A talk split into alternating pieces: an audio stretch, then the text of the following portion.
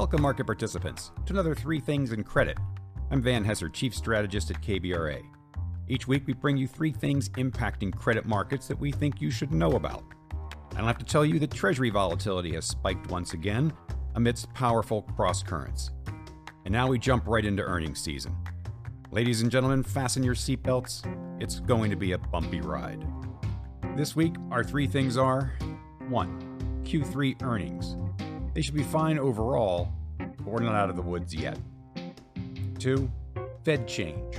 A decidedly dovish narrative is emerging. And three. Pemberton's view. We sat down with the managing partner of one of Europe's largest private credit managers. You'll want to listen in. All right, let's dig a bit deeper. So here in New York, it's time of seasonal change. Out with the old, in with the new. I'm not talking about the weather. I'm talking about earnings season. Throughout twenty twenty-three, bears have been warning of impending earnings recession, two or more consecutive quarters of negative earnings growth in the S and P five hundred. Turns out we got one, as the upcoming quarter is forecast to be the fourth in a row of negative earnings growth.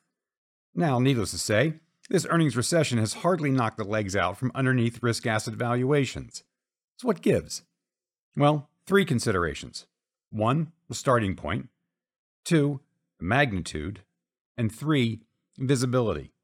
Now let's take those one by one. First, a strong starting point. We came into the Fed's hiking cycle on a stimulus-fueled roll. Earnings for the S and P five hundred grew a whopping forty-eight percent in twenty twenty-one over twenty twenty's pandemic-impacted year, but more importantly, a still whopping twenty-nine percent over two thousand nineteen's level. Growth slowed to four percent in twenty twenty-two as some of that stimulus-driven froth wore off.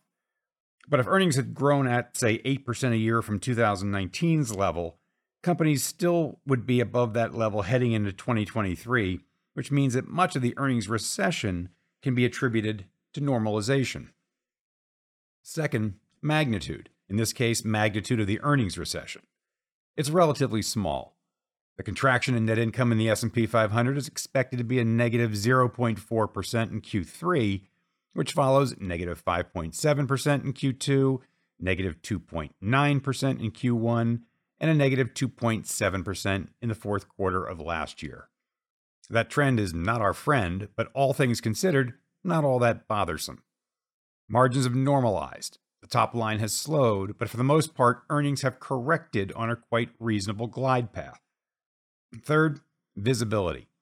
As we are fond of saying, the defining characteristics of this downturn are that we know the problem and how that problem manifests itself, and we know the solution. As downturns go, this one has not been all that ominous. So along those lines, a headline caught our attention this week.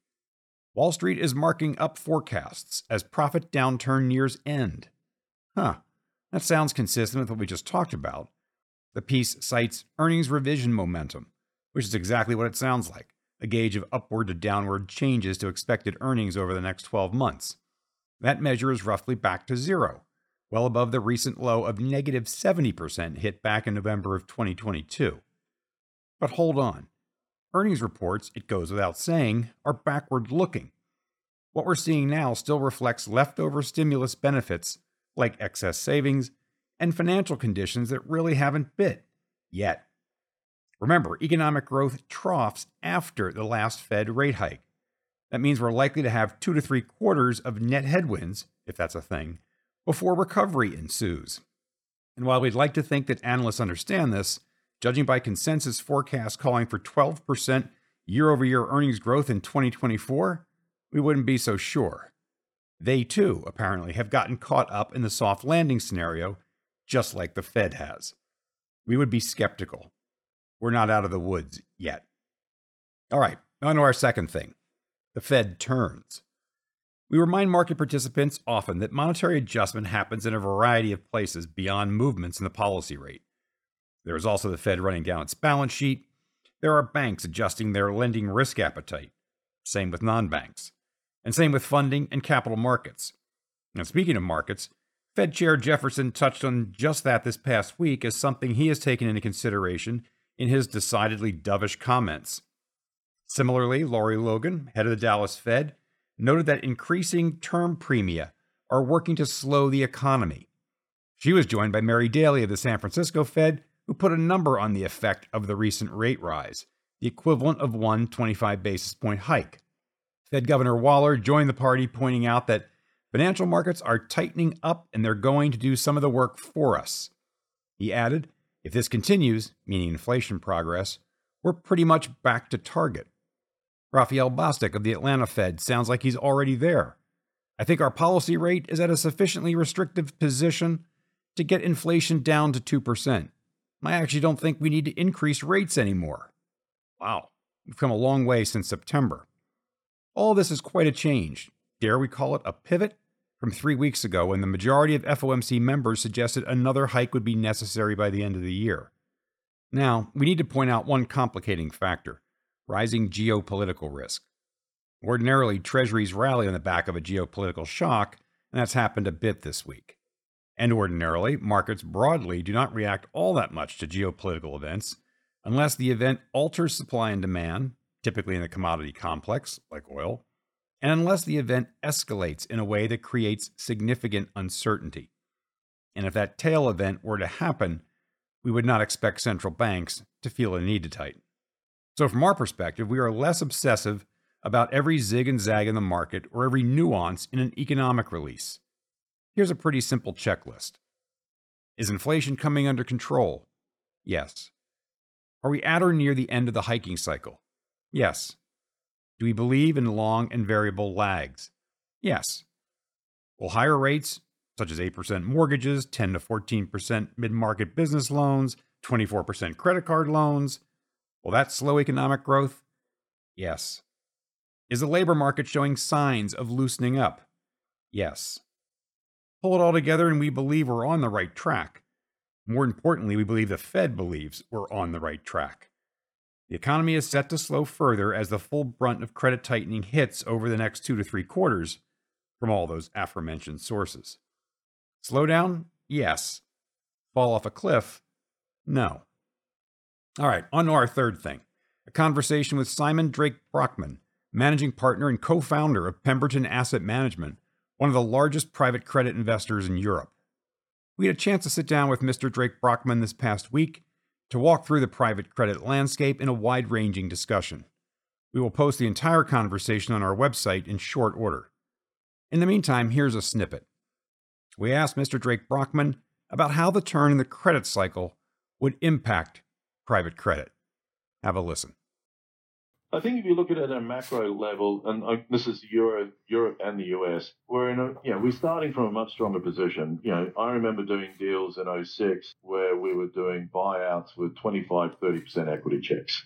So there was just no room for error in the capital structure. And therefore, on the back of that, we saw a significant increase in defaults, not so much losses. And if you look at the that period of time, I think people were pleasantly surprised in what the actual Um, losses were in that space. If you look at today, for the last decade, we've been doing deals with fifty percent equity checks, so much greater uh, buffer in there. And then I think if you come into Europe, it's quite a different market because Europe is focused on what I call much more service-related industries and new economy industries.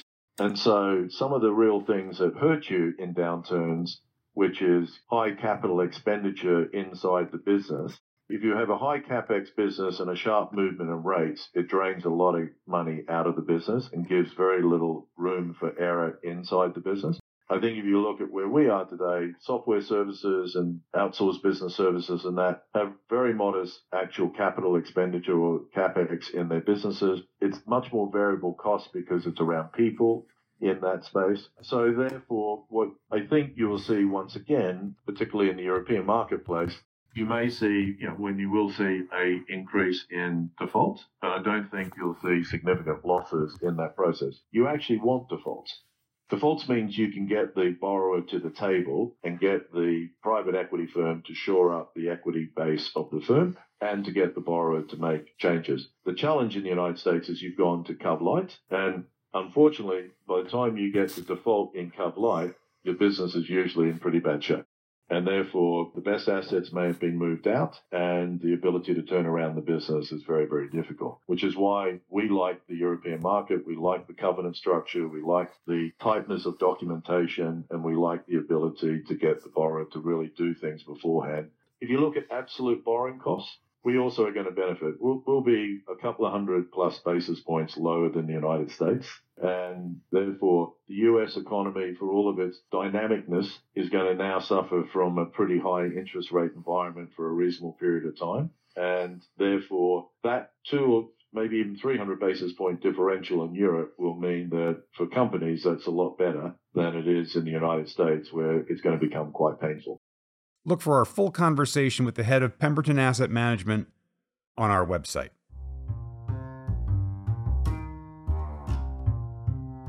So there you have it. Three things in credit.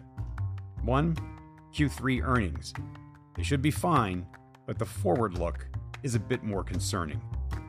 Two, Fed change. A decidedly dovish narrative is emerging. And three, Pemberton's view. Private credit is well positioned in Europe to grow. As always, thanks for joining.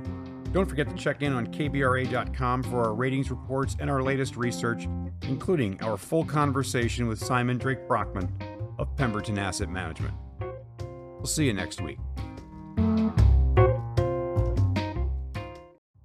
Hello, listeners. Join me, Van Hesser, K B R A's Chief Strategist, for in-depth conversations with credit experts in my new monthly podcast, Leading Voices in Credit, where I'll interview market professionals on the latest trends in credit markets. That's Leading Voices in Credit with Van Hesser. Subscribe now.